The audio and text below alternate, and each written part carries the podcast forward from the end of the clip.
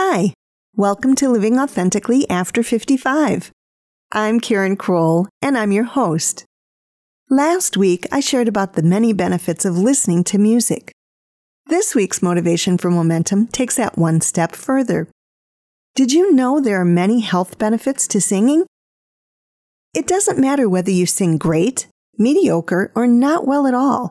The simple act of singing releases all kinds of great physical, mental, and emotional benefits. The best part about singing is you can do it all by yourself. You don't need a band or a big concert hall, and you can do it almost anywhere, although cars and showers are probably the most popular places. So, what happens when you sing? Singing is a natural antidepressant.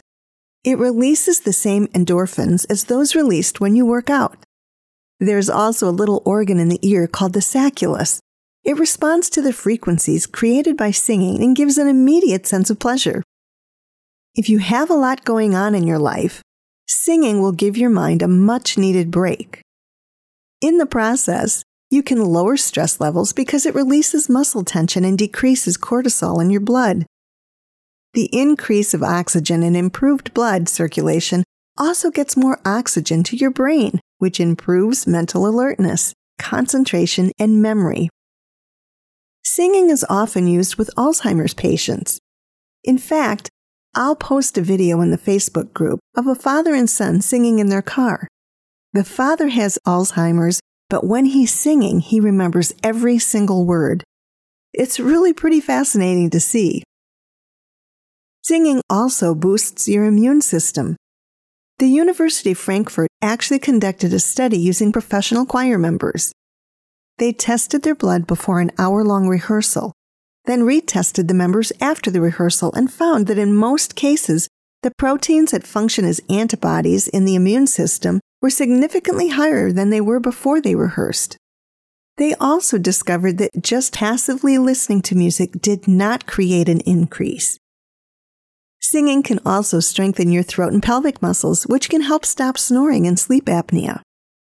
Singing can actually be done as a form of exercise because it strengthens your overall circulation, lungs, diaphragm, and can even increase your stamina because of all the oxygen that you use while singing.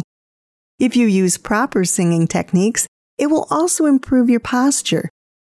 In a previous episode, I mentioned inviting friends over and having them bring their guitars, hand drums, and other musical instruments and having a sing along.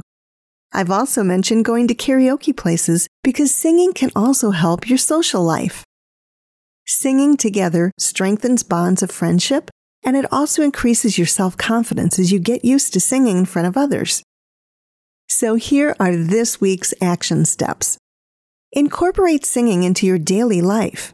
You can sing a cappella or pull up YouTube videos that are karaoke versions so you can have instrumentation to back you or you can just sing along to the radio. As I said at the beginning, it doesn't matter what your singing skill level is. It's the action of singing that brings all these wonderful benefits. If you want to make it even more fun, put together a little show using karaoke versions of songs and then perform them for your family and friends, or even take it to some nursing homes. Singing in front of a mirror is also a lot of fun. If you're still not convinced that you should add singing to your daily life, I'll also post a larger list of health benefits on the Facebook group page. Turn on your spotlight, put on your music, sing your heart out, and have a great week.